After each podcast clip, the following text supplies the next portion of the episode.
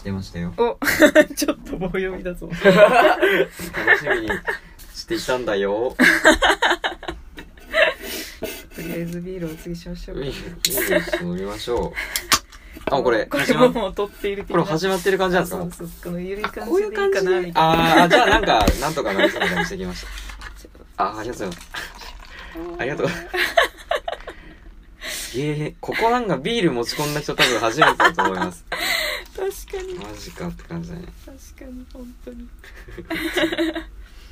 いやーお疲れ様です。お疲れ様です。いやーいつもありがとうございます。ありがとうございます。いただきます。いただきます。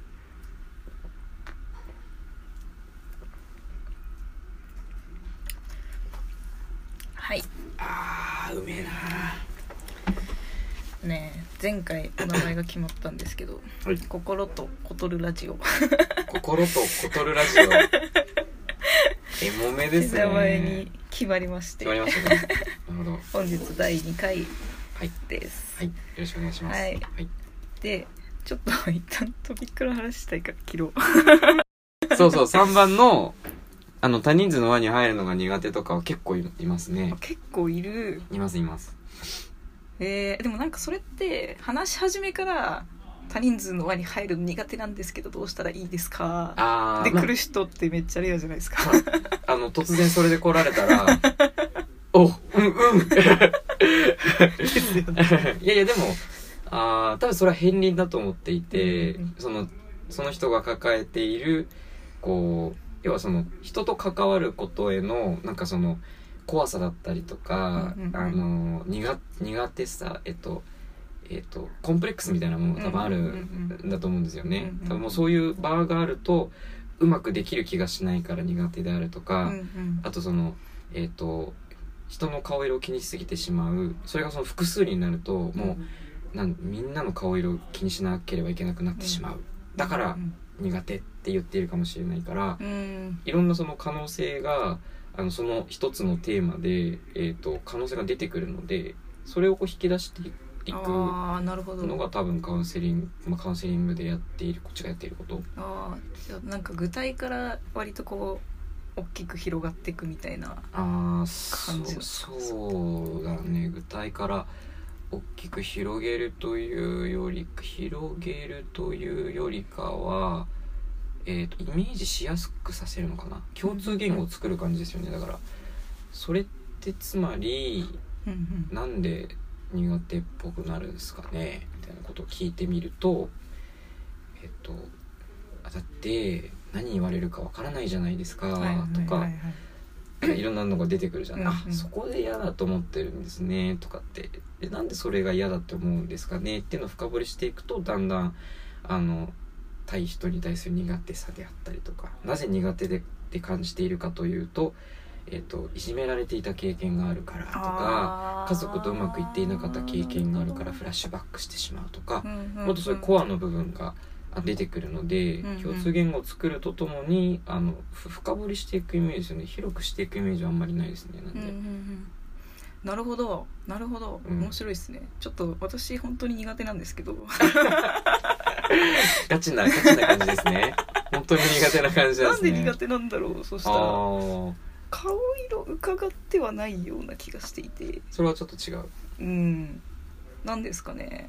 でもなんか発言するのが億劫というかなんかこうみんな楽しそうなノリで話してんなみたいな眺めちゃうみたいな。うん長いちょっとなんかふ ふーんみたいな俯瞰してみる感じですね。そうですね。なんか向こうから絡んできてくれたら全然嬉しいんですけど、うんうん。それは喋るけど自分からそのノリにこう割って入ったりとかうんっていうのが結構苦手でだからなんかいじってくれてる環境だったら割とにじ馴染みやすいんですけど、うんうん。そうじゃない場合割とこう眺めてんなみたいな。っ眺めてんなって感じか。うて思ってまあちょっとだけ寂しいけどまあいっかみたいな。ーん。感じが多いですね。億劫っていうのは結構あれですね。印象的な言葉でしたけどあー今までは。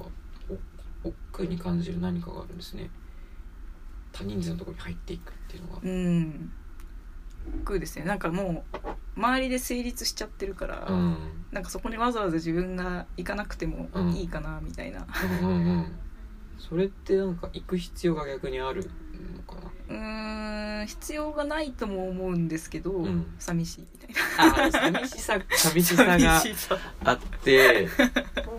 そう必要はないんだろうけどなんか本当は行きたいと思ってるんだろうなみたいな。絡みたいのか。絡みたい。えそうですよね。いやいやそうだと思って。みんなでワイワイ楽しそうにしてるのに一人でもこう算定してるのは寂しいと思うわ。そうそうなんですよ。うん。寂なんかしさが自動的になりがちですね。なんか1対1で話したりあー。23人で話してる時とかはうん。結構ガンガンいっちゃうこともあるんですけど、うーん。なんか聞き手と話し手がよく変わりやすくて変わりやすいのかな。あーなるほどなるほど。あでもあとはあれかな。なんか話してる時にみんなが聞いてる状況がちょっと苦手かもしれないです、うーん。なんか10人くらいがみんな聞いてるみたいな。わかる。感じ緊張しちゃう。いや落ち着けなきゃみたいなみんなそっちはそっちで話しててよみえたいな。ー 半分ぐらいでよくないみたいな。ああなるほどね。ああそっかそっか一気にガッと。対複数の人にこうだちょっと発表みたいな感じになるのかなそしたあら。あプレゼンにちょっと近いのかもしれない近いですかもしれないねです。ね会話というよりかはどっちかっていうとうん。発表みたいな、うんうんうん。そういう。なんだろうちょっと面白いこと言わなきゃいけないんじゃないかみたいな。あるね。無言の圧。みたいあるね。おおしゃべはいしゃべり始めしゃべる。てそう待ってたのに急に話し始めあ 何言うの何言うんだろうみたいな。あるかもしんない。なですね。うんそれも一個の可能性としてはこうなんか対複数人の人に話していくみたいなののあのプレッシャーじゃないけどなんかそういうのが一個あるかもしれない。うん。もともとはプレゼンとか結構緊張するタイプであすか？めちゃめちゃ緊張するあタイプ。緊張するタイプで訓練してきてまあなんかなんとか普通に喋れるくらいにはなったぐらいなさすがすぎるわ。感じです。すごいな。訓練したんだ。でも本当に緊張しいなのでなんかあ。前にイベントの運営をやってたんですけど、うん。まあ、そこでプレゼンする機会はあってで自分が苦手だからそれを始めてでかつこうー緊張するのでお酒を飲めば緊張が取れるっていうコンセプトで。ドーピン そうそう必ず最初に乾杯をしてから始めるっていうのでなんか周りもみんなあの緊張してもいいからお酒飲んでまあなんか下手でもいいからやろうよみたいなうん。会をやってたくらい自 自分はもともとめっちゃ下手くそだとえ思う。ー、それはどうでした？その経験は。その経験はでもすごい生きてる感はありますね。うん。もともと本当に頭真っ白で喋れなくなるくらいだったんで。そうなんだ。本当に。全然イメージつかないけど。本当ですか？うん。そうでもいまだにその手が震えるってさっきちょっと出したんですけど、うん。まあ緊張すると手が震えるみたいな現象があってでなんかプレゼン何回もやって緊張してないはずなんか気持ち的には緊張してなくても手はめっちゃ震えるみたいなのがうん。いまだにあってなんか名刺交換の時に手震えちゃうとか、うん。なんかこれは何なんだろうみたいな話をうん。前に悩みとして出したことはあります。ああそっか。そういうなんか緊張だったりとかなんていうのかなそれってそう緊張っていうのは結構一個タミさんの中でトピックな感じですね。ああそうすですね。さっきの話もそうだよね結局緊張しちゃうから言いづらいのかもしれないです、言いづらい。うん。そのなんか緊張みたいなものが自分の中でこうなんかトピックなのはなんとなくそれはうん。思っているところはそうですね、うん。一個はあるまあちょとっと飲みながら思いますださいよせっかくビールあるんで。ああお飲んで飲んで。いいいいどうぞどうぞ飲んでください。飲んでください。飲み会ラジオなんで。飲み会ラジオなんで。すそうそう。飲み会ラジオなんです。名前変えようかなすいません。カウンセラーといえどお酒もお酒もたしなみますのでよろしくください。本当に徳田さんは酒好きのイメージが。ああおかしいですね。酒が好きじゃないけどね別にね。お酒好きじゃないんですか？お酒飲むのまあ好きだけどね。好き。おい。間違えました。好き好きではありますね。好きではあります。うん。いや好き。飲んでみんなとワイワイするのが好きですか？あそうだから一人で飲むあんま飲まないかもしれないですね、誰かと一緒に飲むのが好き。私もそうですね。うん。一人であんま飲まない。うんなんなら緊張緩和剤なんで。そう確かにドーピング剤なんで。そうドーピング剤。そうだよ。だっていやタミさんの方がめっちゃ飲むイメージあるけど。めっちゃ飲みますね。大がなんならなんか大学でお酒飲めるぜってなって、うん。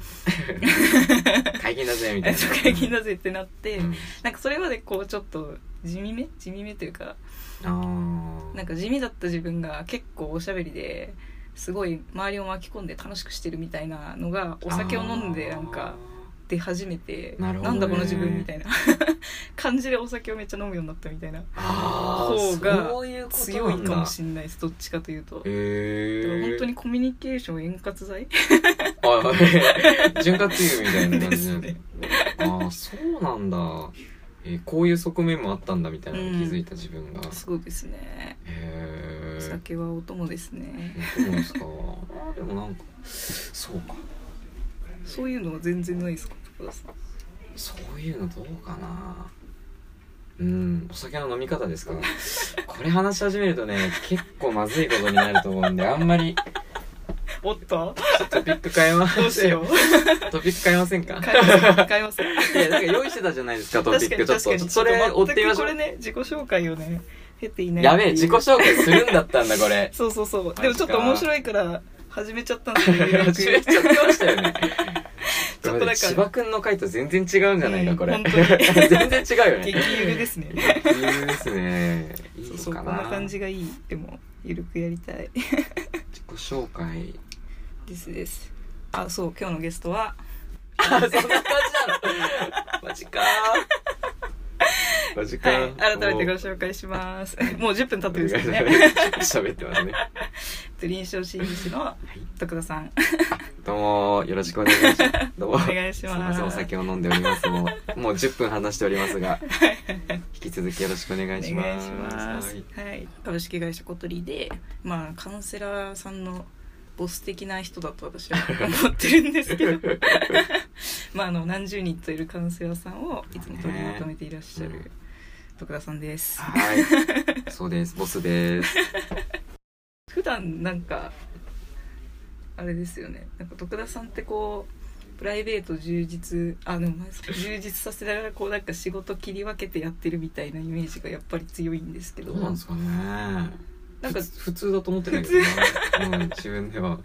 なんかモードとかありますか？なんかモード。こっから仕事モードやみたいあーでもあるんじゃないですかね。多分仕事の時はものすごくなんだろうな。コントロールしてる感じありますね多分。人格までいかないけどモードを使い分けてなんかえっと意思決定する必要もある時はあるしあとまあクライアントさんと接する時もまだまだあるのでそういう時はこう需要的な対応する必要もあるし、需要的？えっとねあそうだえっとね需要的というのは えー、なんでしょう？一番難しいワード出てきた？えっと需要受け入れる姿勢うんうん。かなえっとありのままを受け入れる姿勢かな。需要っていうのは。うんありのまま受け入れる。そうなんですよ。うん。カウンセリングですごくそれが大事だと言われていて、まあなんか人と喋ってる時も友達家族とか、まあ、同僚とか喋ってる時なんか「いやこういうことあってさ」とかってなんか例えば誰かに喋ったとして、うんうん。なんか大体「えー、ちょえ超ウケる俺もさ」とかって言う人だったりとか 自分の話し始めたこいつとかあとなんか「いやそれは俺はこう思っていて」みたいな「うん。君は間違っていると思うんだよね」とかそうそう意見を言ってくる人だったりとか。多分そういうのがなんかあのこう関わりとして多いんですよね、うんうんあの普段のコミュニケーションって。それにそれにはありのまま受け入れるっていうその需要っていう姿勢があんまりないと言っていて。なるほどなるほど。わかりやすく言うと、えっと、お母さんみたいな。ちっちゃい頃のお母さんってあのこうなんだろうなんかこうなんでもなんか変ななんかなん虫の死骸とか持っててもなんか、なんかなんつうの？極端な話で「ギャー!」とか言った人もいるかもしれないけどなんか「あそんなのあったの？どこにあったの？持ってきたのね」っていう感じで受け止めてくれる感じがあるじゃないですか。その持ってきたという行為自体を受け止めてくれるっていうのが重要って言われていて。あのカウンセリングの中ではそれがすごく大事な要素であって、あの今話題の心理的安全が 感じられる あの要素であったりとか、あのその自分が話したことで、えっと自分の考えをどんどん深められる、えっと大事な要素であると言われているんですよ。うん。需要っていうのは。なるほど。そう。需要的というんですね、うん。母性みたいな感じなんですか母性みたいな感じですね。うん。お母さんみたいな感じ。そうそうそう、なるほど。うあれちょっとこのこの文脈どっから来ましたっん、け？わかる。わかる。超わかる。今あれなんで重要な話したんだっけ俺と思って。あ仕事モード？あ、そうそうだ、そう。そう。あさっき思い出されてしまった。えっと、そうそう、仕事モード受容する時もあるし、まあ、もっと意思決定して、これは違うと思う、こうした方がいいと思うって言わなきゃいけない時もあるし、うん。なんかいろんなモードを使い分けなきゃいけないので、そういうのをコントロールしている。感じがしている。うんうんうん。なので、まあ、疲れますよね。へえコントロールするっていうのは自分の中で今このモードやみたいな そう。カチカチカチカチカチ。次はこれえー、頭の中でやってるんですかそれで頭の中でい意図的にやってるとこ多分あると思いますね、えー多分。すごいっすねやってるんじゃないかなオフィスにいる時とカウンセリングに入った時とかでうんなんか3モードくらいオフィスはオフィスはいるかな？あえそれはえっとそれそれぞれが違う。それぞれで3モードぐらいあるとかあそうそうそうですい。いやオフィスにいる時は2ぐらいじゃないですか、ね、2ぐらい。あのー、もうなんかいいや。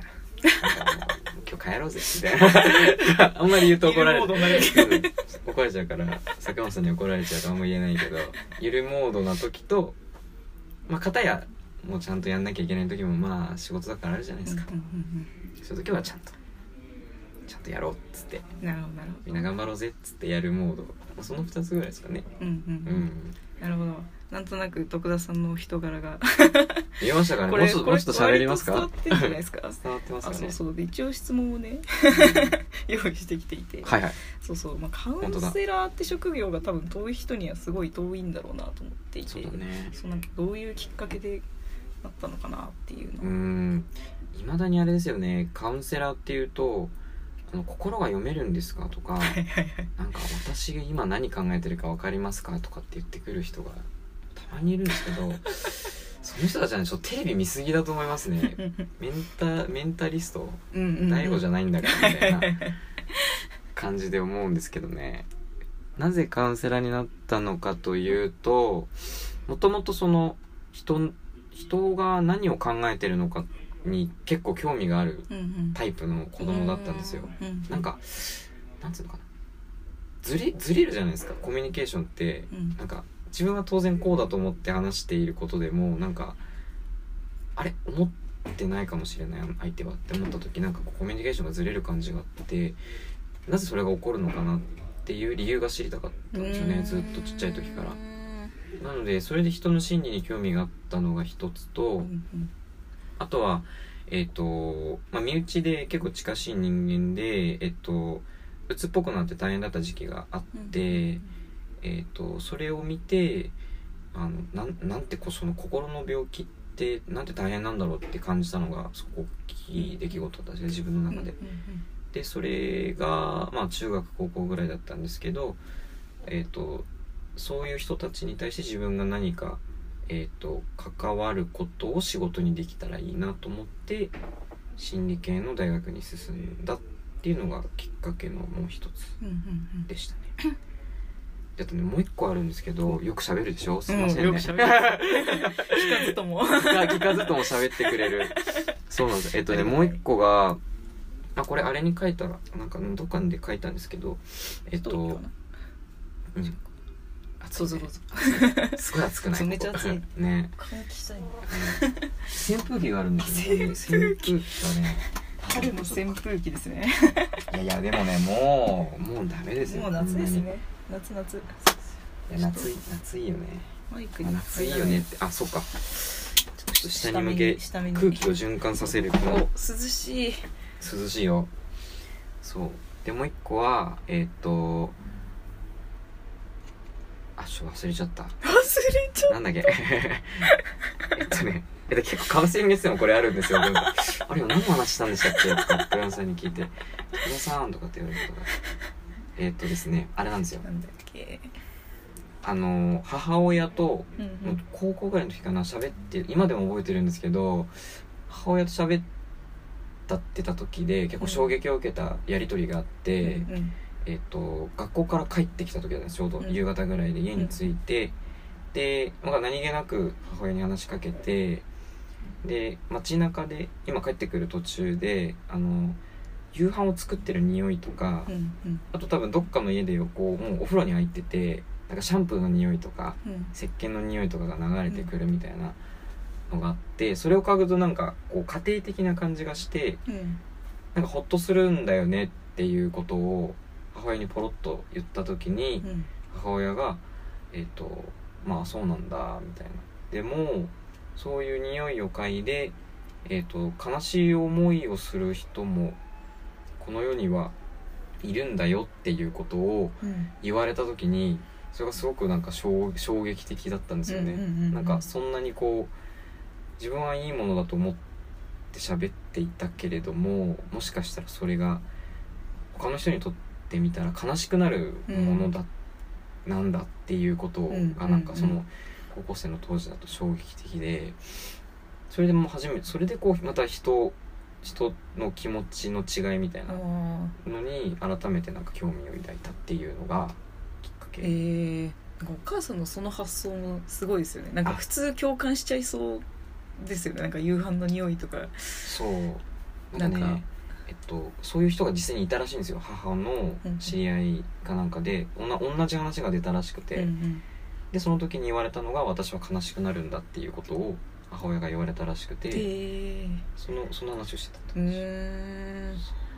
ゃあなんかあれですね。コミュニケーションのそのズレとかもですけどなんか一人一人によって感じ方が違うのはうん。なぜなぜなぜなぜ少年だったわけですね。そうそうなぜなぜそうなんでなんで？なんで？確かに。なぜ少年考え始めたら今でも尽きない疑問ですねそれは。なるほど、うん。それなんかカウンセリングを経てなんかちょっと見えてきたものとかってあるんですか？ああ見えてきたもの。そうね。そうだな。鋭い質問 ですあざます。うっす。うっす。なんだろうな。見えてきたものあるあるだろうな。でもなんか多分その時は多分答えが知りたかったのかな。当時は。なぜそう思うのかが知りたかったんですけど、今はそれが重要ではなくなったんだと思いますね。多分その違いがあって当然であって、えっと、それを理解することは多分できないと思うんですよね、うん。他者他者のことを人がカウンセラーも同じであのもちろん共感とか重要もするけれども100%理解しているとはあの限らないし、ままあ、分かるはずがないですよ体うん。同じ体験をしていないので、うんうん。なんかそれが変わったところかな。分からなくて当然だと思いながらうん。あーとその気持ちに対して同じ相手と同じぐらい真髄に追求し続ける。みたいな感じにも変わってるのかな。なるほど。そうですね。なるほどうん。感じかな いいですね。どうすどうすか？それ聞どいうてどどううすか？すかラジオなんだから。そうか。そうですよビール足りないよビール。あビール足んないっすね。飲んじゃった飲んじゃった。ワイン持ってくるワイン。いやでも本当にそうだなと思っててちょっとワイン持ってきても全然いいんですけど、本当にそうだなと思っていてなんかもう違って当然だしただなんかそこにこう寄り添うためにはどうしたらいいのかなみたいなのをうん。考えててなんかそれをすごく考えてる場所が小鳥なのかなと思って私もちょっと興味を持ったみたいなのがあるんでその小鳥に興味を持ったきっかけがそこだったって感ああまあなんだろう本筋のきっかけではないかもしれないですけど、うんうん私もなんかそのその中の気そ持ちの一つ。の中の一つとしてあるなとは思いますね。深いですよねお酒追加しますあちょっとワイン持ってきますよじゃあ。持ってきます持ってきます。一瞬ちょっとあれですね外の空気を入れて。確かに。めちゃくちゃ涼しいじゃないですか。換気したいちょっと換気しようその間に失礼しすいませんありがとうございます。いやいや誰が？赤あしかも赤じゃんななんでいいじゃん赤ダメいやなんか重めだなと思って